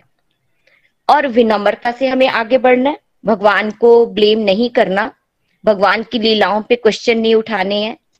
क्योंकि हमारी बुद्धि सीमित है और प्रभु असीमित है। विचार अगर ऐसा आ भी जाता है मन में, कई बार खुद के नहीं आता, दो व्यक्तियों की डिस्कशन चल रही होती है तो वो ऐसा कह देते हैं फिर मन में वो बात चलनी शुरू हो जाती थी कई बार। लेकिन सत्संग में हमें ये बताया जाता है कि ऐसे विचारों को एंटरटेन ही नहीं करना। और फ्रेंड्स दूसरी बात ये भी मुझे आज बहुत अच्छी लगी कि हमें डरने की बात कोई कोई नहीं है। हमें प्रभु से प्रेम का भाव अपनाना है। जब हम प्रेम वाला भाव रखते हैं थ्योरी में ये बातें समझ आ रही हैं या नहीं आ रही हैं, लेकिन हमने फिर भी चलते जाना है। और धीरे धीरे जो स्पिरिचुअल गाइड हमें बता रहे हैं, उन बातों को समझने का प्रयास करना है और समझकर अपने जीवन में उतारना भी है। अप्रोच हमें वही लेनी है कि छोटे छोटे स्टेप्स जैसे निखिल जी हमेशा बोलते हैं बेबी स्टेप्स लेके हमने आगे बढ़ना है, पर रुकना नहीं है। नित्य निरंतर, जो हमारे स्पिरिचुअल गाइड ने बताया, उन्हीं बातों को मैंने भी अपने जीवन में उतारने का प्रयास किया। वाकई बात ठीक है कि ज़ीरो से हंड्रेड में बहुत कुछ आता है या तो हम ज़ीरो से ऊपर नहीं उठते तो या फिर हम ज़्यादा परफेक्शन की तरफ़ भागने की कोशिश करते हैं। लेकिन बीच का रास्ता अपनाएँगे तो धीरे धीरे मेरे अंदर के भी जो नेगेटिव थॉट्स थे, या नेगेटिविटीज थी, या मेरे अंदर बहुत कमियाँ थी, कि मैं बोल नहीं पाती थी। मुझे ऐसा लगता था कि मेरे पास तो शब्द ही नहीं है। लेकिन प्रभु की ऐसी कृपा हुई और हमारे स्पिरिचुअल गाइड जो बता रहे हैं, और इनकी गाइडेंस से आज ऐसा हो रहा है कि आगे पढ़ा भी पा रही हूँ, आगे गाइड कर पा रही हूँ, पर करती वैसी हो जो जो हमारे स्पिरिचुअल गाइड बताते हैं।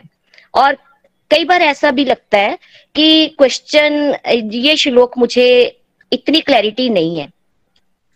फिर क्या करती हूँ? वीडियो देखती हूँ निखिल जी वाली। और अब तो पॉडकास्ट भी आ गए हैं। अगर वो पॉडकास्ट है, उसमें वो टॉपिक है, उसको सुनना और फिर अपने नोट्स बनाने, उससे और क्लैरिटी होनी शुरू हो जाती है और साथ साथ प्रभु को भी प्रेयर करती हूँ कि भगवान आप ही हमें मेरे को रास्ता दिखा सकते हैं। और एक पॉइंट और भी आज बहुत अच्छा लगा कि जो नितिन जी ने भी कहा कि भक्ति को कोई दूसरा असेस ना करे, नहीं तो हमें सच में फ्रस्ट्रेशन आनी शुरू हो जाती है। और जो लास्ट आज पॉइंट था कि छात्र तैयार हो तो शिक्षक तैयार। तो ये दोस्तों मेरे ऊपर भी बिल्कुल ऐसा ही मेरा भाव बन रहा था। जब मैंने गोलोक एक्सप्रेस ज्वाइन नहीं किया था, मैंने अपने हस्बैंड को भी बोला कि अब हमें गुरु कोई होना चाहिए। तो लेकिन वही लग रहा था कि पता नहीं क्या कौन मिले और अरुण जी जैसे मानते भी नहीं थे पहले। लेकिन भगवान ने जब वाकई हमारी स्ट्रॉन्ग डिज़ायर होती है तो भगवान भी देखते हैं और भगवान भावग्राही जनार्दन है। वो हमारे भाव देखते हैं। और गोलोक एक्सप्रेस मुझे मिला नीलम मैम की सहायता से। और कोई ना कोई माध्यम तो भगवान बना देते हैं जब हमारे अंदर सच में ऐसी डीप डिज़ायर आना शुरू हो जाती है। और वो स्पिरिचुअल गाइड को हमारे पास भेजते हैं और हम बहुत ही ब्लेस्ड हैं कि हमें घर बैठे सत्संग मिल रहा है, घर बैठे हमें मोटिवेशन मिलती है प्यारे प्यारे डिवोटीज के रिव्यूज़ सुनने को मिलते हैं और हम आनंदमय जीवन अब अपना व्यतीत कर पा रहे हैं।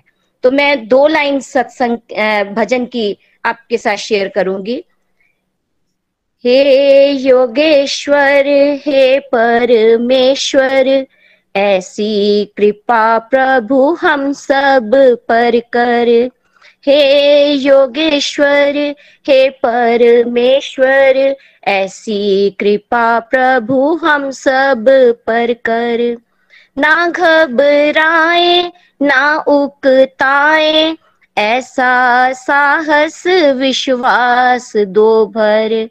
हे योगेश्वर, हे परमेश्वर निखिल जी का सपना साकार होगा। घर घर में गीता का श्रृंगार होगा। निखिल जी का सपना साकार होगा।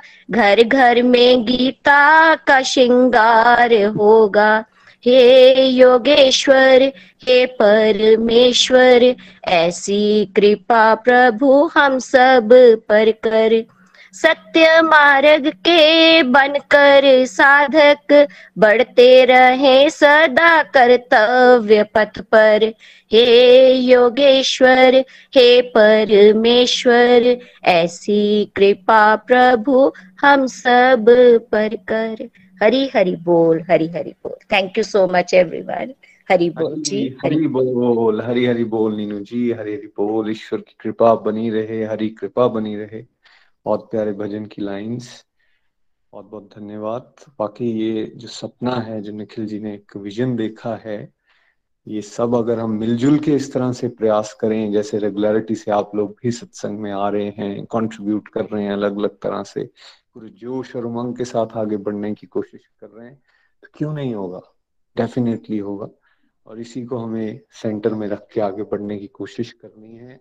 बहुत अच्छे आपने अपने उदाहरण भी दिए। कि कैसे आप मेहनत करती हैं। कितनी सारे हमारे पास ऑप्शंस हैं। हम अगर कोई चीज़ नहीं समझ पाए, मान लीजिए कोई श्लोक में हमें नहीं क्लैरिटी हो रही तो हम अपने इमीडिएट मेंटर के साथ या जिनके माध्यम से हम जुड़े, उनके साथ डिस्कशन कर सकते हैं।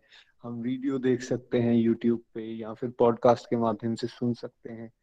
तो अपने आप गहराई से आपको बातें समझ आना शुरू हो जाएँगी और इसी तरह सब लोग आगे बढ़ सकते हैं। मैं तो ये मानता हूँ फ्रेंड्स कि जो हमारा इस जीवन का स्टार्टिंग पॉइंट है ना एटलीस्ट अगर हम गोलोक एक्सप्रेस के साथ कैसे जुड़े, कौन फ्रेंड हमारे लिए माध्यम बना, कौन रिलेटिव हमारे लिए माध्यम बना, और कैसे हम बिल्कुल दुनियादारी वाली अप्रोच लेकर जीवन को जी रहे थे, और कैसे धीरे धीरे हम सत्संग की तरफ़ प्रेरित हो गए, इस बात को ज़रूर हमें याद रखना चाहिए, रोज याद रखना चाहिए। मैं पर्सनली ऐसा करता हूँ।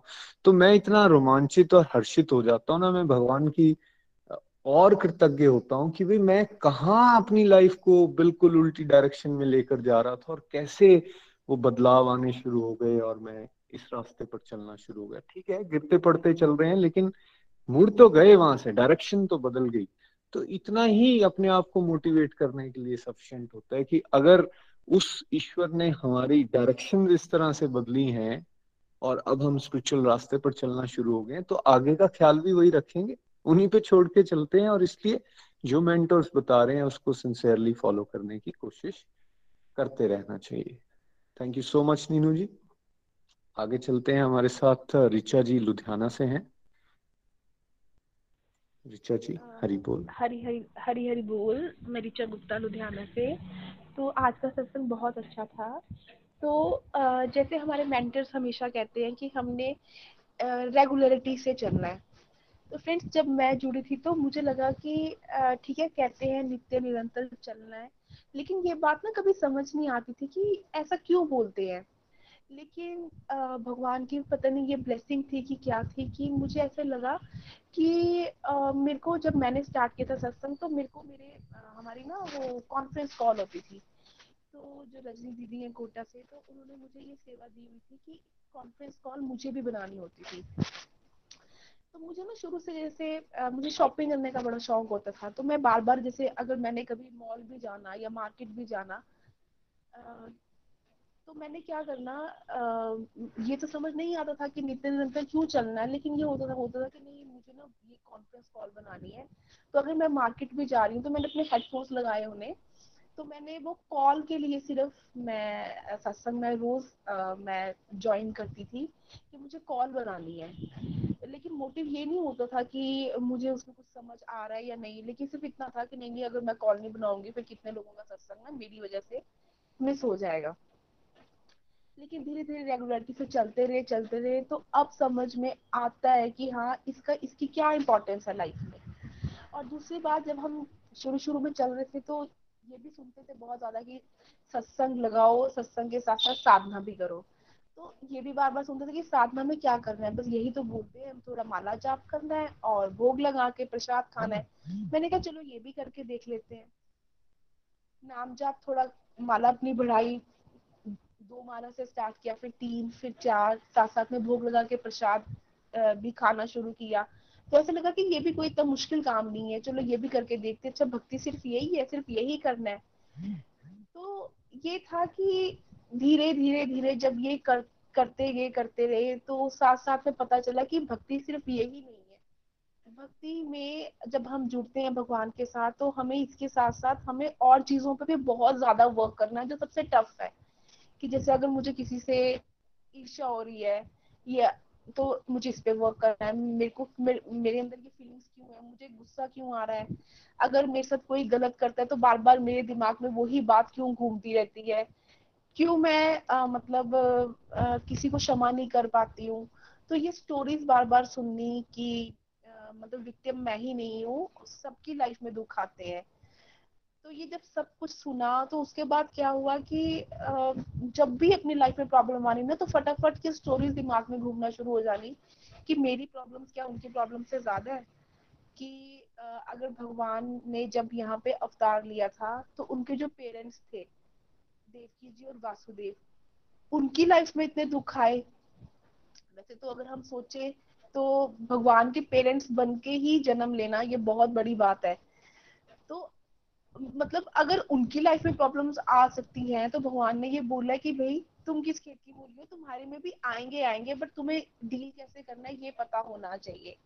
तो ऐसे ही मतलब काफ़ी ज़्यादा ये जो स्टोरीज है, इन्होंने इतना इम्पैक्ट डाला मेरी लाइफ में पर्सनल इतना इम्पैक्ट डाला कि आज के डेट में कुछ भी ऐसी प्रॉब्लम होती है तो मुझे ऐसा लगता है कि कोई बात नहीं जैसे मतलब बार बार ये हम बातें सुनते हैं कि क्या पता मुझे इससे ज़्यादा झेलना पड़ना था लेकिन मैं भगवान के साथ जुड़ गई हूँ तो मुझे अगर दस डंडे पड़ने थे तो उसकी जगह मुझे पाँच पड़ रहे हैं। ये मेरे ही कर्म है। तो ये जो ये कोसने वाला भाव है ये भी खत्म हुआ। तो सच में मतलब काफ़ी जो आ, मैं मैं भी आज के डेट में यही सोचती हूँ कि अगर गोलोक एक्सप्रेस मेरी पर्सनली लाइफ में नहीं होता तो मेरी लाइफ आज की डेट में या तो मैं मतलब डिप्रेशन में होती है कुछ भी मतलब मैं मुझे पता ही नहीं कि मैं आज की डेट में कहाँ स्टैंड करती हूँ। तो बहुत अच्छा लगता है कि आ, मतलब जो लोग पहले आपको रिस्पेक्ट भी नहीं करते थे आज के डेट में वो भी आपको रिस्पेक्ट करते हैं। आ, हम कभी सोच भी नहीं सकते थे कि हम किसी को गाइड कर पाएँगे लेकिन वो लोग पर्सनली आके आज काउंसलिंग मांगते मांगते हैं, अगर उनको कभी गुस्सा आता है तो कैसे हम उनको प्यार से, उनको शांत करते हैं, हम उनको काउंसलिंग भी कर देते हैं।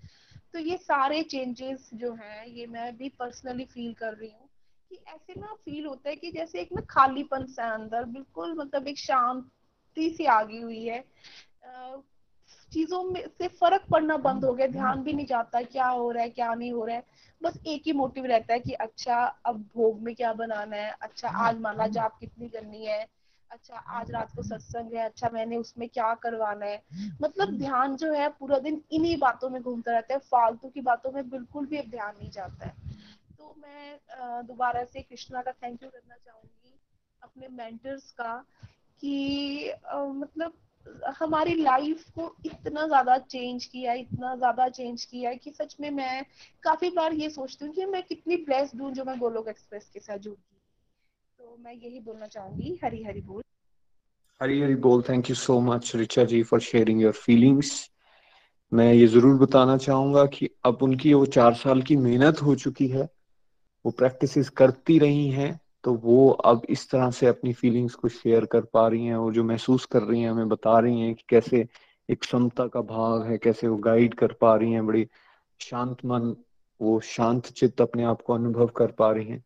बट इनिशियली अगर कोई रिचा जी या बाकी सब डिवोटीज इंक्लूडिंग मी कोई पूछे इनिशियली आपने ऐसा टेस्ट कर लिया था क्या? एकदम? तो नहीं, ऐसा नहीं होता। इनिशियली अलग तरह से हमें अलग अलग तरह का जो दुनियादारी की सोच चल रही होती है, अंदर की फाइलें हैं, हमारे अंदर बहुत सारी ना मटेरियलिज्म की, वो खुली होती हैं। और बड़ा थोड़ा थोड़ा सा ध्यान लगता है थोड़ा थोड़ा सा समझ आता है, बस उस समय फिर आपके टेस्ट शुरू हो जाते हैं। अब वहाँ से अगर आप रेगुलरिटी से चल रहे हो पेशेंस बना के चल रहे हो, आप अपने इंटरेस्ट को बना के चल रहे हो कि नहीं, मैंने इस रास्ते पे बढ़ना है, कोई बात नहीं, जितना समझ आया, उतना ही सही, लेकिन मैंने अब इसको अच्छे से इम्प्लीमेंट करना है। इस तरह के स्टेप्स जो हम दो दिन से सीख रहे हैं वो करते चलोगे फिर आप ये ये अनुभव करने वाले जो आज रिचा जी हमें यहाँ पे बता रही हैं और बहुत सारे डिवोटीज अब इस चीज़ को फील कर रहे हैं। सो so, यही तरीका है इसलिए आई थिंक ये रिव्यूज़ हेल्प करेंगे आप सबको और मोटिवेट होने में। आइए एक और रिव्यू लेते हैं। रोशन जी हमारे साथ डलौजी से हैं। हरी हरी बोल। हरी हरी बोल हरी हरी बोल। हम्म, मैं रोशन ठाकुर डलोजी से। हरे कृष्ण हरे कृष्ण कृष्ण कृष्ण हरे हरे हरे राम हरे राम राम राम हरे हरे। हरे हरी बोल जी बहुत ही बढ़िया जी कल से और आज से हमारा ये टॉपिक चल रहा है कि भागवत गीता को कैसे हम समझें। निखिल जी और नितिन जी ने बहुत बढ़िया तरीके से और अपने एक्सपीरियंस से और छोटे छोटे एग्जाम्पलों के माध्यम से हमें ये समझाने की कोशिश की कि भागवत गीता को कम, कैसे हम आसानी के साथ समझ सकते हैं। बिल्कुल जी अगर मैं अपनी लाइफ के साथ भी रिलेट करके देखूँ और जो ये टॉपिक हम कर रहे हैं तो लगता ज़रूर है कि जो बातें बताई गई हैं, अगर उस, उनके ऊपर हम चलने की कोशिश करेंगे तो भागवत गीता को आसानी से समझ पाएँगे। सबसे पहली बात जो मैंने ये सीखी कि हम अपना रोना रोना बंद करें। जो हम ये बोलते हैं कि पहले हम कंफर्टेबल माहौल में हो जाएँगे हमारे दुख बड़े हैं, हमारा ये है, वो हो जाएगा, तब हम भागवत गीता को समझेंगे। अगर ऐसे विचार मन में आए तो हमेशा अर्जुन की लाइफ के साथ हमें कंपैरिजन करके देखना चाहिए कि अर्जुन की लाइफ में क्या दुख नहीं थे। वो तो पूरी ज़िंदगी दुखों से जूझता रहा। पर भगवान की शरण में गया, विनम्रता उसने रखी तो वो भगवत ज्ञान ले पाया था। अगर इस चीज़ को हम हमेशा याद रखें, विनम्रता धारण करने की कोशिश करें और भगवान से, भगवान की कृपा पाने की कोशिश करें तो डेफिनेटली भगवान की हमारे ऊपर कृपा होगी। जैसे गोलोक एक्सप्रेस के इस प्लेटफॉर्म के माध्यम से हमें जो छोटी छोटी बातें सिखाई जाती हैं छोटे छोटे स्टेप्स बताए जाते हैं। अगर उनको हम अपनी लाइफ में इम्प्लीमेंट करने की कोशिश करें और थोड़ा सा रेगुलर रहें तो ऐसा नहीं है कि ये इम्पॉसिबल जो ज्ञान है ये पॉसिबल नहीं हो सकता हो सकता है। मेन uh, पॉइंट जो नितिन जी ने भी उसके ऊपर ज़्यादा ज़ोर दिया और मैंने भी अपनी लाइफ में इस चीज़ को देखा कि धैर्य पेशेंस हमें रखनी पड़ेगी। परसेंटेज में अपनी अपने बदलाव को हमें महसूस करना पड़ेगा। Ups and downs down life में आते जाते रहेंगे।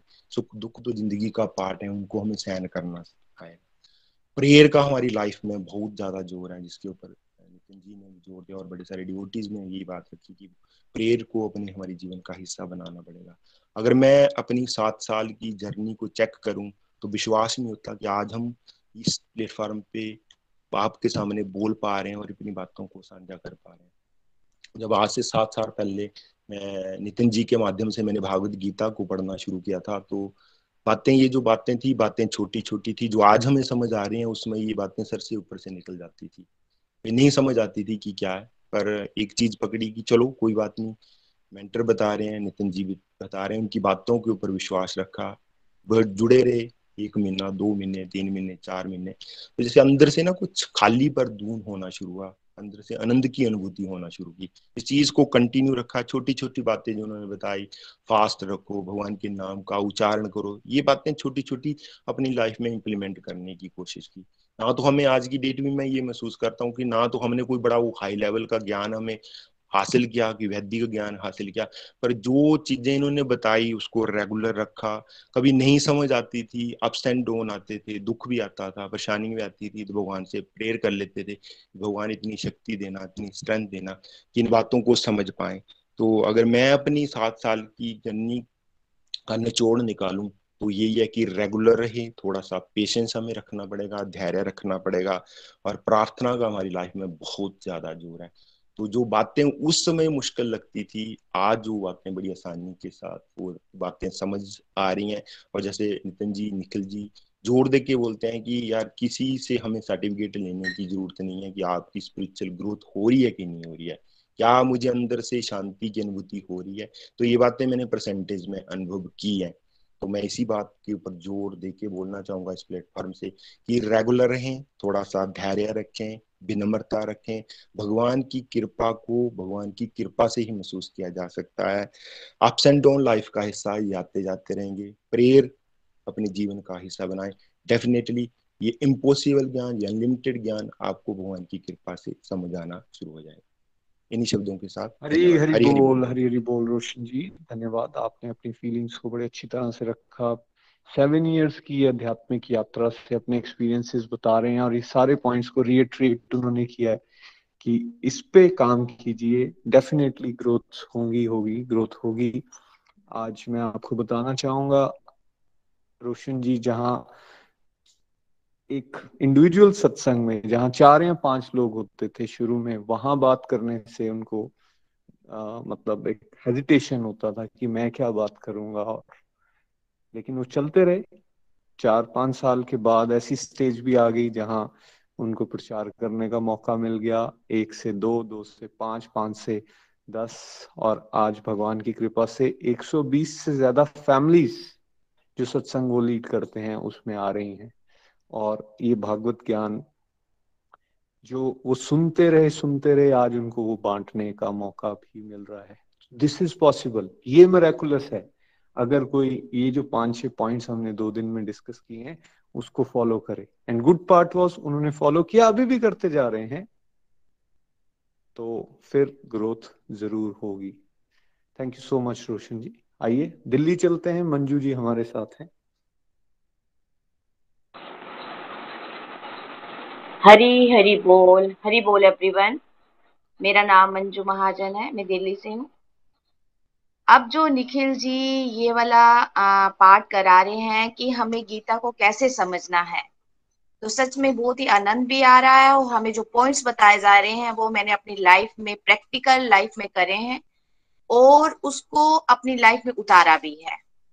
तो मैं सबसे पहले तो ये कहना चाहूँगी कि हमें गीता पढ़ने के लिए विनम्र होना बहुत ज़रूरी है।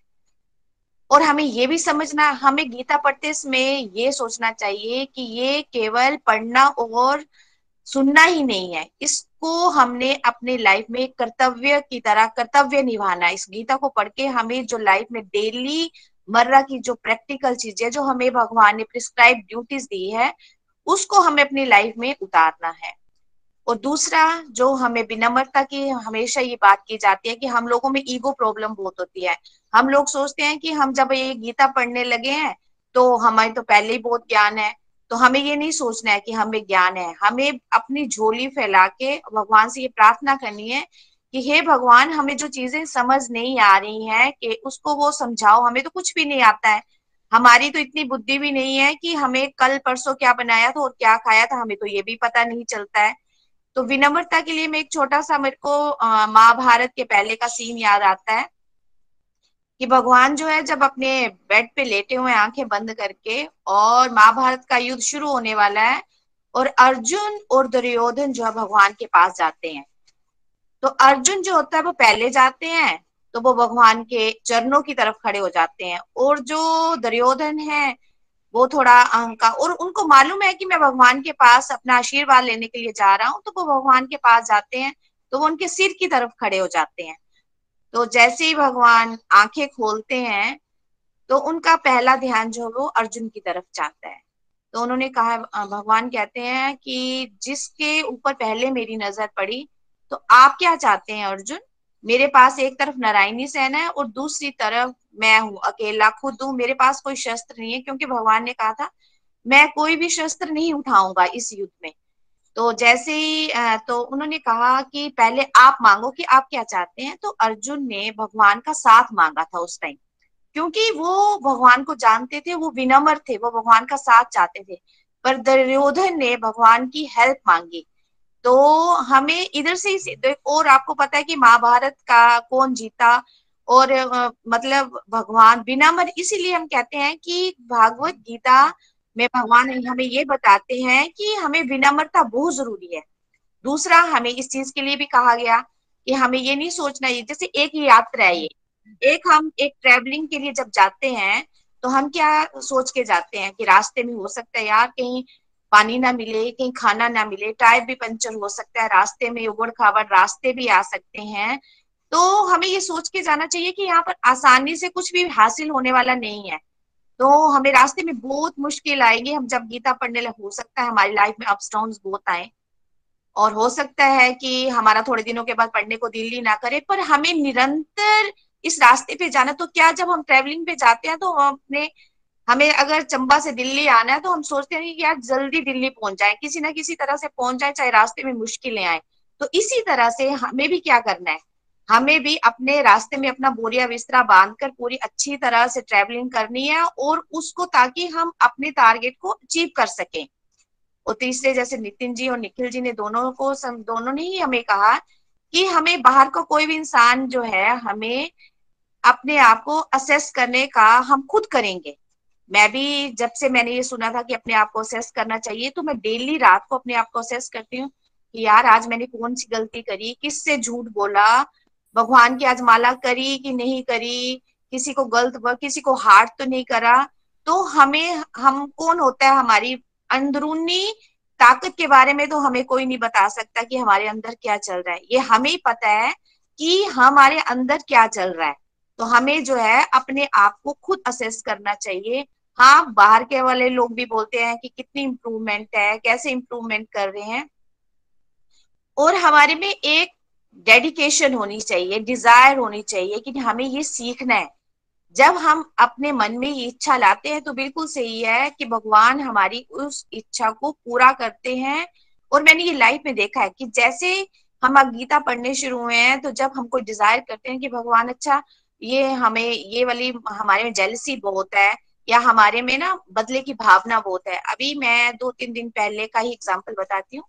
किसी ने कोई हमारे रिश्तेदार उन्होंने मेरे से फ़ोन पे झूठ बोला कि नहीं, मैं ऐसे नहीं करा और वैसे नहीं करा। मतलब अपना लिपा पोती करी, अपने उस पे कोटिंग करी उसके ऊपर। तो वो कल जब उनका फ़ोन आया कि कल मैं आपके घर आ रही हूँ तो जब वो हमारे घर आए तो मेरे को तो सारा पता चल चुका था कि इन्होंने झूठ बोला। और मैं सोच रही थी कि वो घर, मैंने पहले सोचा कि वो जब घर आएँगे तो मैं उनका बोलूँगी कि आपने ऐसे झूठ क्यों बोला मेरे साथ?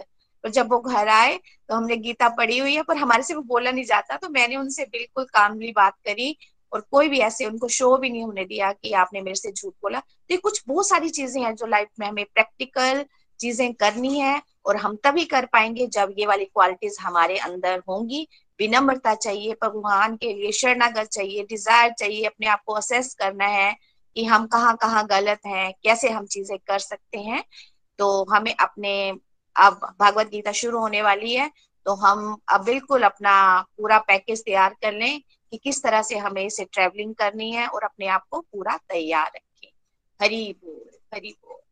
हरी हरी बोल। Thank you so much Manju ji for sharing your thoughts आइए सोनम जी के पास चलते हैं आज के भजन के लिए। सोनम धवन जी।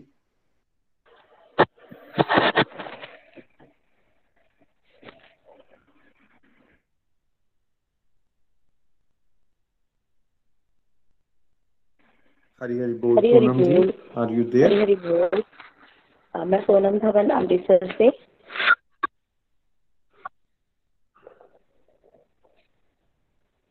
हरी जी आ रही है बोलिए। हाँ जी तो आज का जो सत्संग था वो बहुत ही बढ़िया था। बहुत ही ब्यूटीफुली तरीके से भैया निखिल भैया ने नितिन भैया आपने सेशन करवाया। आज हमने समझा कि जैसे भागवत गीता को हम कैसे समझे तो कुछ बहुत सारी इंस्ट्रक्शंस हमें बताई गई जो हमें फॉलो करनी है। धैर्य रखना है, विनम्रता रखनी है अपने अंदर अहंकार को दूर करना है। तभी हम भागवत गीता का अध्ययन कर सकते हैं, भगवान की बातों को अपने जीवन में उतार सकते हैं। तो आज मुझे एक भजन की सेवा मिली है। तो मैं आपके साथ ही भजन शेयर करने जा रही हूँ। ये जो हमें मनुष्य जीवन मिला है, उसकी सच्चाई क्या है? उसको आपके साथ शेयर करने जा रही हूँ। हरी हरी बोल। बुरा किसी को मत कहो, खुद बुरा हो जाएगा। ये जो माटी का पुतला है, एक दिन माटी में मिल जाएगा। जो मिलो संसार को अट आवन जावन रीत। ऐसी करनी कर चलो भला, दुनिया गावे गीत। मनुष्य जन्म अनमोल रे, भई माटी में मत रोल रे। अब जो मिला है फिर ना मिलेगा, कभी नहीं कभी नहीं, कभी ही रे अब जो मिला है फिर ना मिलेगा, कभी नहीं कभी नहीं कभी नहीं रे। राम नाम तू बोल रे, जीवन में रस गोल रे। अब जो मिला है फिर ना मिलेगा, कभी नहीं कभी नहीं कभी नहीं रे। अब जो मिला है फिर ना मिलेगा। कभी नहीं कभी नहीं कभी नहीं रे। तू है बुलबुला, पानी का मत कर ज़ोर, जवानी का। तू है बुलबुला, पानी का मत कर ज़ोर, जवानी का। नेक कमाई कर ले बंदे पता नहीं जिंदगानी का। नेक कमाई कर ले बंदे, पता नहीं जिंदगानी का। मीठी बाणी बोल रे, हिल मिल के तू डोल रे। अब जो मिला है फिर ना मिलेगा, कभी नहीं कभी नहीं कभी नहीं रे। अब जो मिला है फिर ना मिलेगा। कभी नहीं कभी नहीं कभी नहीं रे। राम नाम तू बोल रे। जीवन में रस गोल रे। अब जो मिला है फिर ना मिलेगा।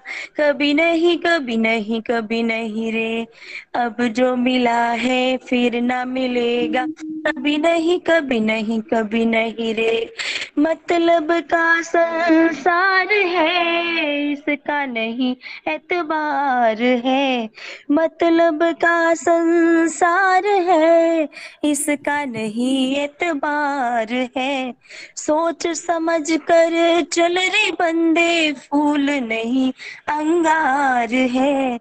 सोच समझ कर चल रे बंदे, फूल नहीं अंगार है। अब तो अखियाँ खोल रे। प्रभु से नाता जोड़ रे। अब जो मिला है फिर ना मिलेगा।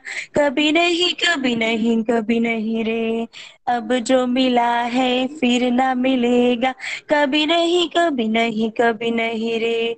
राम नाम तू बोल रे। जीवन में रस गोल रे। अब जो मिला है फिर ना मिलेगा। कभी नहीं कभी नहीं कभी नहीं रे। अब जो मिला है फिर ना मिलेगा। कभी नहीं कभी नहीं कभी नहीं रे। तू सत्संग में जाया कर, गीत प्रभु के गाया कर। तू सत्संग में जाया कर, गीत प्रभु के गाया कर। साँझ सवेरे बैठ के बंदे, हरि का ध्यान लगाया कर। साँझ सवेरे बैठ के बंदे, हरि का ध्यान लगाया कर। लगता नहीं कोई मोल रे, प्रभु का नाम अनमोल रे। अब जो मिला है फिर ना मिलेगा, कभी नहीं कभी नहीं कभी नहीं रे।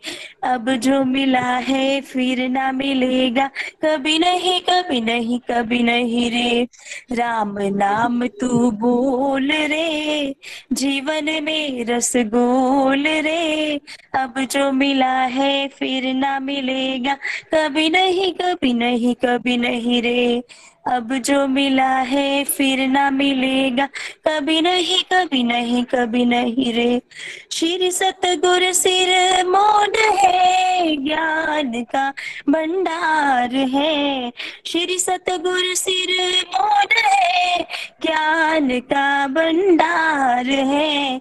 जो कोई उनकी शरण में करते बेड़ा पार है।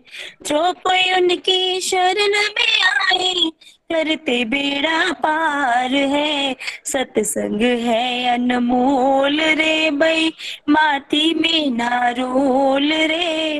अब जो मिला है फिर ना मिलेगा, कभी नहीं कभी नहीं कभी नहीं रे। अब जो मिला है फिर ना मिलेगा, कभी नहीं कभी नहीं कभी नहीं रे। राम नाम तू बोल रे। जीवन में रस गोल रे। अब जो मिला है फिर ना मिलेगा। कभी नहीं कभी नहीं कभी नहीं रे। राम नाम तू बोल रे। जीवन में रसगोल रे। अब जो मिला है फिर ना मिलेगा। कभी नहीं कभी नहीं, कभी रही रे। मनुष्य जन्म अनमोल रे भाई। माटी में ना रोल रे। अब जो मिला है फिर ना मिलेगा। कभी नहीं कभी नहीं कभी नहीं रे। अब जो मिला है फिर ना मिलेगा। कभी नहीं कभी नहीं कभी नहीं रे। अब जो मिला है फिर ना मिलेगा। कभी नहीं कभी नहीं कभी नहीं रे। Thank you so much everyone Hari Hari बोल।